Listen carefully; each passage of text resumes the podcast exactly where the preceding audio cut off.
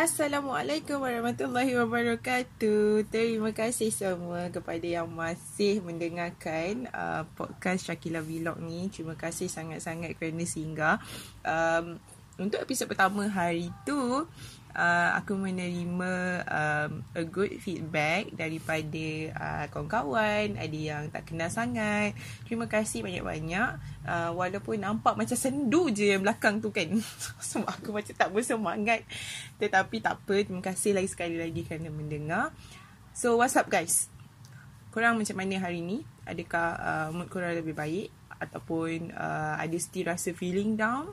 Um, Remember hari ini adalah hari ini so kita kena enjoy apa yang uh, kita bangun pagi dan kita kena enjoy hari ini sebab kita masih lagi diberi peluang untuk bernafas. Okay? So untuk kali ini punya uh, episod podcast uh, ada beberapa benda yang aku um, nak share ataupun yes nak saja nak sembang uh, dan untuk perkara yang pertama sekali aku nak sembang adalah actually aku nak buat album review. Tetapi kepada yang dah kenal uh, yes aku rasa kalau korang kenal dan korang memang selalu follow dah menunjukkan korang memang jatuh cinta dah uh, dengan uh, band ni of course daripada local lah. Uh, kalau aku cakap pasal mainstream nanti ramai je kan? Tapi kalau local ni dia macam local scene ni adalah something yang uh, germs tau. Dia macam uh, eh salah sebut ke? Ah okay lah sebenarnya dia macam lebih kepada dia adalah permata yang korang kena cari-cari-cari gali dulu baru jumpa. So untuk uh, this particular band dia memang tak available di Spotify langsung. Carilah sampai lubang cacing pun memang tak jumpa. Tapi kalau korang beli physical album memang immediately korang uh, akan feel dan kalau korang tengok live lebih feel daripada biasa. So siapa? Okay. tak nervous pun. okay. So actually hari ni aku nak review album. Album ni adalah Ah, tengok, dia tak nak sebut lagi sebenarnya. album ni adalah album pertama yang aku beli sewaktu aku memilih untuk explore dunia indie sini dengan lebih mendalam iaitu hmm, ah, tak ada sound effect. Okay, sebenarnya ini adalah album Mafis Ada Angin dan Hati. Okay, album ni ada 8 lagu tau. So dalam 8 ke 8 8 lagu ni Korang tahu tak sebenarnya aku dalam masa satu bulan je dah boleh hafal dah semua lagu ni. I mean aku boleh catch lah dia punya most of dia punya lyrics kan And um, cara aku explore uh, Mafis adalah actually mula-mula aku ternampak dekat YouTube.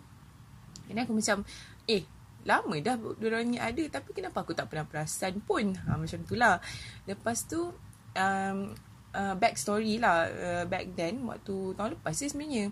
Aku memang macam um, ternampak muncul di uh, sebab balai seni hari tu kan uh, macam ada big event. Kira itu first time lah aku rasa macam ada big event yang aku rasa uh, me, apa orang kata menggabungkan uh, beberapa. Contohnya kalau orang pergi balai seni dia memang tahu dia nak tengok arts. Tapi dalam masa sama rupanya ada gabungan juga dengan um, apa arts um, music. So aku rasa macam eh this is something new. Ataupun mungkinlah aku sebenarnya tak realise tapi that one is the first time lah for me tengok dia gabungkan semua dalam satu masa.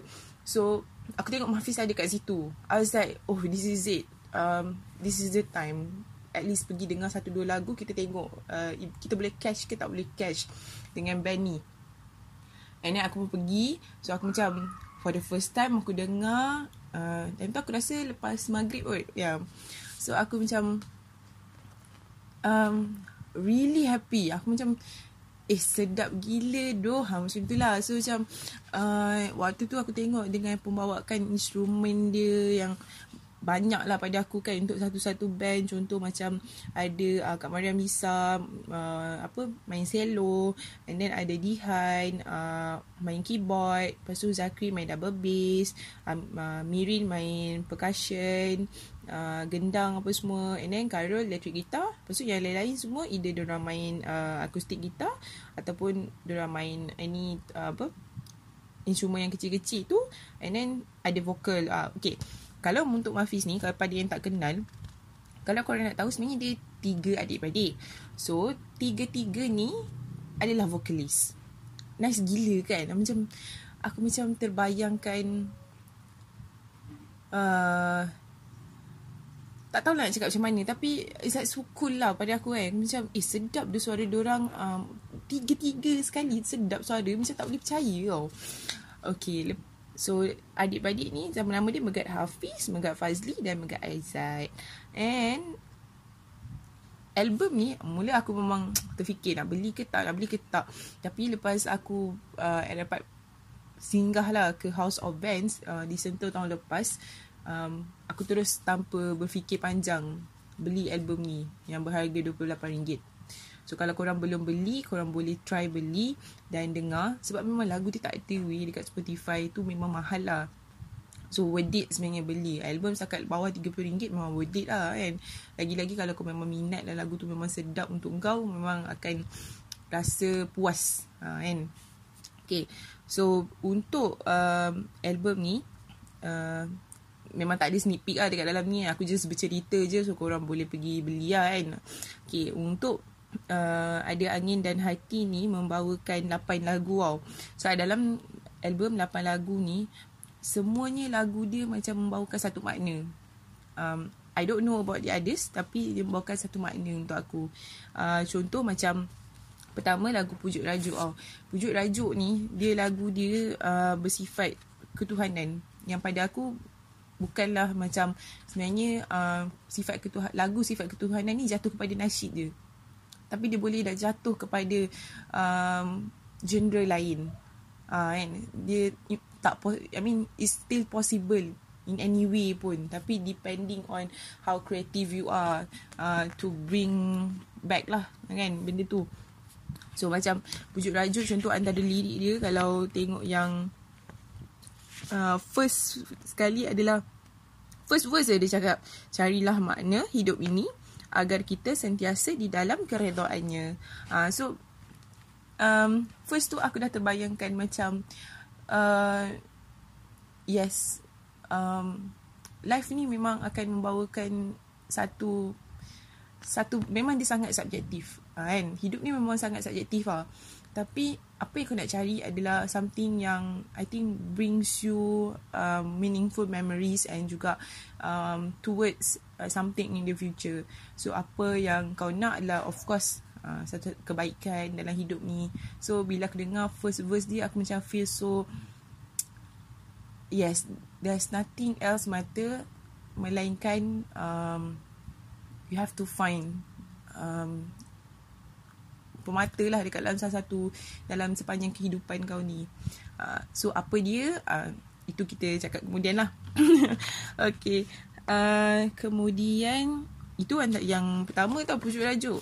So kalau yang kedua uh, macam antaranya lagu Di Manakah Cinta. Okay macam pujuk rajuk ni lagu dia catchy. Lepas tu bila dia masukkan Di Manakah Cinta lagu dia sangat uh, soft. Uh, so bila sangat soft tu rasa macam uh, kau tak jumpa orang yang masih belum I mean yang masih masih belum mencintai ataupun uh, dah jumpa still kau rasa uh, so in love uh, dengan lagu di manakah cinta ni. Uh, so lagu dia memang menarik antaranya lirik dia adalah uh, contohnya malam kelewat pagiku pejamlah wahai mataku apa yang kau fikirkan oh hanya dirinya uh, sometimes oh hanya dirinya tu mungkin orang yang belum kau jumpa ataupun oh hanya dirinya adalah someone yang kau dah tahu dah siapa. Uh, so uh, uh, so sweet lah uh, macam tu. Ini antara lagu lain uh, apa jua ceritanya. So apa jua ceritanya lagu ni dia um, lebih kepada pasal um, macam ni dia macam okay satu pasal satu macam uh, kerenah lah dunia yang banyak kerenah sangat ni. Dan kemudian um, dia ad, kita bercakap tentang keadilan. Uh, maksudnya hari ni mungkin ada satu-satu benda buruk yang terjadi. Uh, mungkin sebab orang ni hidup life kau hari ni macam bad mood gila. Tapi sebenarnya esok um, masih ada lagi uh, kan? Uh, peluang untuk entah orang tu pun akan melalui uh, hari dia yang buruk juga. Uh, so hidup ni sebenarnya adil. Uh, dan kita rasa macam kalau rasa sedih hari ni uh, insyaallah esok mungkin belum tentu sedih. Sebenarnya ada je perkara dan kebaikan yang sentiasa akan datang kepada kita. So um, more in mindset kita cari positivity tu sampai dapat. Jangan never doubt yang kebaikan tu takkan datang kebaikan tu akan datang tapi of course depending pada diri kita sendiri okay dan um, any in anything macam life ni lebih kepada kau ikut kepada kemampuan diri kau. Ha, so lirik tu ada dekat dalam apa jua ceritanya. And lagu-lagu lain contoh macam yes Nista. Nista ni lagu yang memang aku macam kalau aku tengah geram dengan orang. Ah ha, ni lah lagu dia. lagu dia sebab dia kata apa tau? Apakah dirimu sudah cukup sempurna atas semuanya? So di manakah kepastiannya? Nampak tak? Mahfiz memang meletakkan lirik ni kepada macam kau ingat kau hebat kan kau ingat kau ni sentiasa berada di atas ke kalau kau buat kalau kau buat macam ni kadang-kadang kau akan ada di bawah uh, so basically lagu dia bersifat macam ni dan tak adalah dia tak ada bunyi hit pun. It's just macam you are questioning back. And is it benefit for you untuk buat orang macam ni? Ah macam itulah lebih kurang. And uh, lagu-lagu lain contohnya lagu Bila Kau Dengar untuk peminat uh, atau dikenali sebagai teman Mafis. Dia dah tahu dah sebenarnya bila kau dengar ni adalah lagu macam lagu wajib tau. Kalau tak lagu ni aduh tak senang lah kan. Macam please lah tambahlah satu lagi lagu. Uh, macam tu kan. Uh, one more song one more and uh, we want more. Macam tu lah selalunya kalau pergi kan. So we uh, bila kau dengar uh, lagu yang uh, suits your height more. Uh, macam tu. Dia suiting lah untuk uh, peminat Mafis ni. So kalau korang boleh dengar please memang tak ada cara lain melainkan korang beli album ni nampak tak aku tolong promote tapi tak berbayar ya ini bukan paid review alright so uh, yes ada lagi lagu lain seperti Igauku, Liar and then Sensitive. Oh, sensitive pun sama. Dia membawakan kepada uh, perkara yang macam lagu dia merujuk kepada um, manusia ni sebenarnya memang sensitif. Kalau contohlah eh, contoh situasi macam ni. Hari ni um, dia kata in anything kritiklah diri dia. And um, kalau salah tolong betulkan. Tetapi kadang-kadang bila kita berterus terang kepada orang tu end up dia menjadi sensitif. Tapi kita kena reflect balik. Adakah diri kita pun sama? adakah kita boleh menerima ataupun tidak uh, macam itulah lebih kurang so uh, manusia sensitif ni sentiasa, sentiasa ada. Of course lah saya aku bersifat sensitif juga dan awak yang tengah mendengar ni pun bersifat sensitif. Sebab apa? Sebab kita sebagai manusia memang sentiasa ada rasa tu. Cumanya uh, adakah kita boleh bertolak ansur boleh memaafkan menurunkan rasa ego uh, yes. So tengok tak betapa betapa baik ni album ni. Dia membawa kau kepada kau lebih berfikir um, is it worth it to be bad or is it good to be better kan okay dan uh, di belakang sekali dalam kulit buku uh, dia dia kata Okay, uh, first dia, dia tulis kat situ ada angin dan hati. Kemudian dia kata macam ni. Berkelakuan luar biasa pada sesuatu ketika dan mempunyai keinginan melebihi kemampuan untuk melakukan atau memiliki sesuatu. Yes. Um, kalau kita nak sesuatu tu, macam contohlah, kita nak something, kita nak jadi, okay, mungkin kita nak jadi pemain bola, maybe. Tapi kita tak, kita tak practice, kita tak go out from the comfort zone uh, kita takkan jadi hebat pun so it's the same thing bila kita nak work towards something um, contoh kan macam um, kita nak jadi baik tapi kita tak keluar daripada comfort zone kita untuk ke arah kebaikan apa yang kita nak buat uh, contohnya kita nak jadi orang yang um, suka memberi kepada orang lain tapi kita kena faham apa definisi memberi tu dan macam mana kita nak memberi tu. Of course kita kena keluar lah kalau selama ni kita tak pernah memberi dan kita kena memberi kepada orang lain.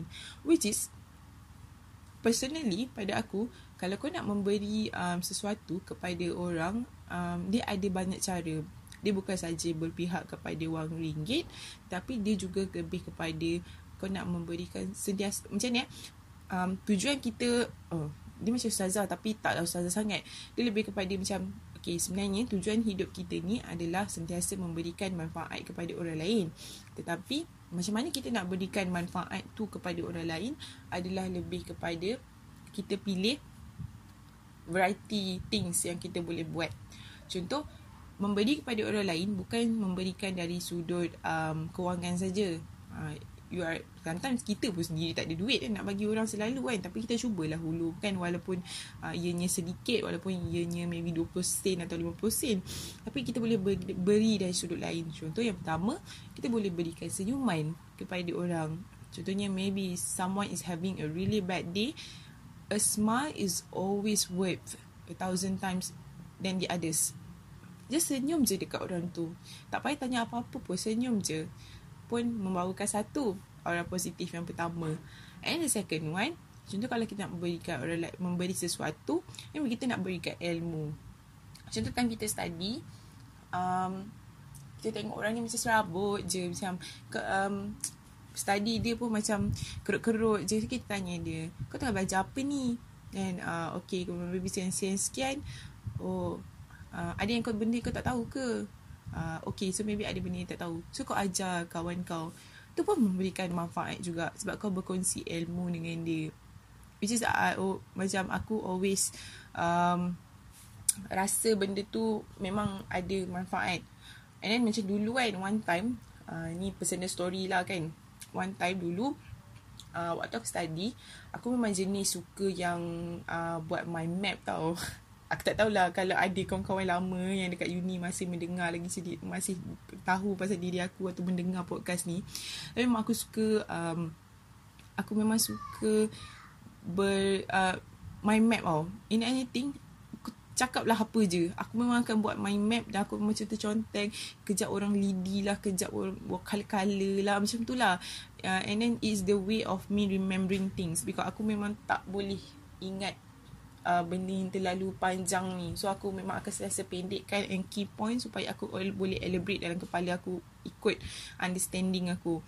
So uh, um, dulu tak rasa lah macam yelah dulu benda tu kadang-kadang kau tak sedar tau. So uh, adalah orang macam minta nota aku tapi aku macam eh buatlah sendiri kenapa nak tiru nota aku kan. Uh, sebab nota aku nota aku sendiri kot. Nanti mana kau faham. Ah, macam tu lah. Lepas tu, ada satu masa tu, aku pun tak tahulah. Aku rasa sebenarnya aku jawab paper tu. And then, paper tu, uh, nota tu sebenarnya tertinggal kot. Dekat dalam kelas something macam tu lah. Lepas tu, is ke tak ingat lah dalam week yang sama ke minggu depan macam tu. Tiba-tiba aku tengok ada orang tampal notes aku tu dekat dalam kelas. And then, kemudian, uh, okay, lepas tu aku macam, asal dia orang tampal uh, macam tu kan. Lepas tu uh, tiba-tiba uh, kemudian hari tu tiba-tiba ada orang cakap dengan aku eh sebenarnya hari tu nak bagi tahu ni uh, baru tahu nota tu awak punya. Uh, sebenarnya saya tengok nota tu lepas tu saya terus macam rasa macam saya boleh jawab lah untuk exam tu. Aku macam ah serius lah? Kau faham ke nota aku? Faham tak? Macam rupa-rupanya dalam diam tak diam kalau kau berkongsi sebenarnya tak rugi. Sebab ada je orang yang sebenarnya uh, membawa manfaat lah kepada diri dia. Uh, so dah dapat dah satu point dekat situ. Something like that lah. So uh, this is the main reason juga kenapa aku try to buka podcast ni. Um, memang aku dia cakap kata macam back in the first episode lah aku just harap benda tu bawa even 1% uh, kepada some out, somebody out there tak kisahlah orang terdekat ke orang terjauh ke yeah that was it. Yes so again kepada siapa yang nampak tak promote tapi bukan paid review uh, siapa nak dengar actually boleh dengar dan kalau korang tak pernah lagi nak dengar korang nak dengar actually korang boleh buka YouTube. Tapi kalau korang nak dengar lagu ni semua memang korang kena beli album sebab tak ada dah. Mana ada kat Spotify. And then diorang on the way sebenarnya. Nak album baru. Tak sabar kita. Okay. So yes. Habis album review. Next. Yang seterusnya adalah berkenaan dengan uh, aku nak bagi hari ni lah tips interview kepada uh, yang maybe selepas ni akan masih lagi meneruskan dengan interview di mana-mana company ataupun tak kisahlah kan dengan sesiapa. Uh, kenapa aku terfikir nak buat benda ni sebab um, actually to be honest, uh, to be honest sebenarnya kerja aku adalah melibatkan ada interview orang. And but mostly bila aku interview orang orang dah naik satu level lain tau. Uh, because of um orang adalah businessman and all. So um that kind of experience um they are a really good um clients. Uh, but in terms of ada juga yang macam fresh grad pun sama gak ada juga aku bertemu dengan orang macam tu. So um, sometimes aku tengok orang macam uh, take a little bit ringan lah benda tu kan. Uh, sedangkan macam kau nak satu-satu benda tu tapi macam kau tak bersungguh-sungguh lah untuk benda tu. Dan kadang-kadang ada juga perangai yang macam contohnya kau bersungguh-sungguh hari ni tapi esok tu um, kau tak minat pun. Uh, tapi kau macam um, not reacting anything tak bagi respon which is pada aku untuk satu-satu perkara um, networking is always important uh, and uh, tak kisahlah kalau orang tu kita tak kenal pun uh, so macam contohnya kalau korang pergi interview um, is a chance untuk because that one waktu sesi interview tu adalah kali pertama orang tu nak mengenal kau. So kau pun kali pertama berjumpa dengan uh, interviewer tu ataupun HR tu kan. So um, apa tips dia? Okay, first thing first, uh, aku tak nak sentuh pasal resume sebab resume macam semua orang dah, I think semua orang dah uh, okay kot. aku tak tahu dah masih lagi, kalau macam aku dulu simple-simple lah sebab aku pakai template lama kan. Uh, tapi aku make it kemas lah And then dulu satu tips yang aku dapat daripada Talent Corp Waktu aku pergi dia punya camp dulu um, Most of the experience um, in HR and all orang kata uh, make it short. Uh, your resume mesti make it short lah kan. So aku buat dia jadi satu page benda tak penting aku keluarkan. Uh, contohnya macam uh, penibatan yang banyak dalam universiti tu aku memang takkan masukkan lah sebab aku macam tak penting kot kan. Uh, cuma aku letak benda yang macam Uh, simple-simple lah eh. Macam tak besar Tapi uh, simple lah. Macam tu lah lebih kurang. So Make it tapi aku banyak letak job experience. Uh, sebab pada aku in one company sebenarnya dia nak tengok experience kau lah apa dia. So that's why sebenarnya kalau untuk lepasan uh, SPM kan uh, korang tak digalakkan duduk rumah. Keluar lah pergi cari kerja kan. Even a shitty jobs is always a experience juga. So daripada shitty jobs tu yang kau dapat experience lebih uh, compared tu daripada orang lain. Aku pun terkejut. Sebenarnya dia punya guru okay. Um, So next um, uh, Okay kita Bayangkan untuk kita ke interview tu Firstly appearance lah. Uh, Appearance is always important. Kalau kau nak pergi interview Tapi kau selekeh Lepas tu macam kau tak sikat rambut ke Lepas tu kau pakai pun tak formal kan um, Dia ada lah. Lepas tu satu lagi kalau pergi interview Tolonglah jangan pakai smart casual, smart casual macam company tu kalau dia pakai smart casual maybe because of dia punya ethics dekat sana. Tapi kalau kau nak pergi interview kan kau pakai selekeh kadang-kadang smart casual aku tak tahu definisi untuk orang lain macam mana. Smart casual maksudnya I mean kalau kau pakai t-shirt pun ada collar apa semua kan. Tapi seluar kadang-kadang tak kena lah kan. Kau tak pakai seluar slack kau pergi pakai seluar jeans ke apa ke. Aku macam aduh apa lah diorang ni kan? Lepas tu satu lagi kasut Masa jangan pakai slipper kan. Perempuan pun sama lah. Macam kau kalau kau pakai sandal Aku lagi band lah Dengan orang macam ni. Macam ah mana lah kau pakai kan. Kau nak pergi interview ni Lepas tu kau pergi pakai sandal. Tak sesuai lah kan. Uh, So First thing first Appearance Nak pergi tu. And then second Aku rasa kau tak perlu macam Even kalau kau bawa Macam bawa bag pun Kau tak perlulah macam terlalu um, Fancy ataupun terlalu berat macam datang dengan keadaan yang simple. Uh, sebab bila orang tengok orang rasa macam tak serabut lah budak ni. Ha macam tu. So appearance tu memang biasanya akan jadi first um, scanner lah untuk seseorang tu kan. Lagi-lagi interviewer tu. And then um, lepas tu um, bila kau sampai dekat satu company tu of course kau akan cari dengan siapa yang kau ingin bertemu tu lah kan. Uh, so bagi salam uh, hi good morning kan. Uh, and then okay. Uh, kalau uh, dalam satu-satu bidang uh, kau tengok pada company tu punya um, dia punya penekanan lah. Kalau dia prefer to be uh, to be spoken in English so kau buat je aku tak tahu apa masalah.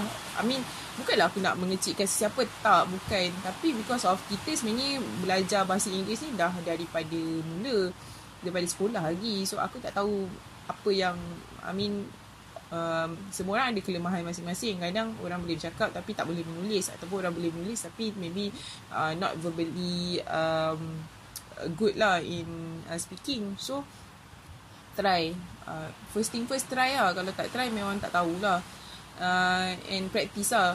Uh, and then kalau dengan kawan-kawan ni kalau practice dengan kawan-kawan ni kawan-kawan jangan gelak eh. Macam gelak tu kalau gelak tu sebab benda tu lawak fine lah. Tapi janganlah gelak tu as kau menghina ni kan.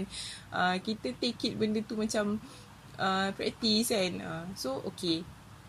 Okay, lepas tu kalau kau pergi jumpa dengan orang kat company, okay, kau menunggu, kau duduk di rumah menunggu apa semua sebelum tu, Okay, kau tenang-tenang je sebab jangan pergi dengan keadaan yang macam gelabah tau. Kalau gelabah, nanti kau akan lupa apa yang kau nak cakap.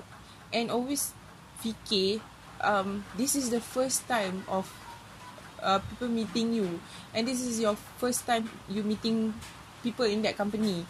So, um, bukan nak suruh letak comfort zone tinggi sangat. It's just macam in the middle je. Relax je. Uh, macam tu.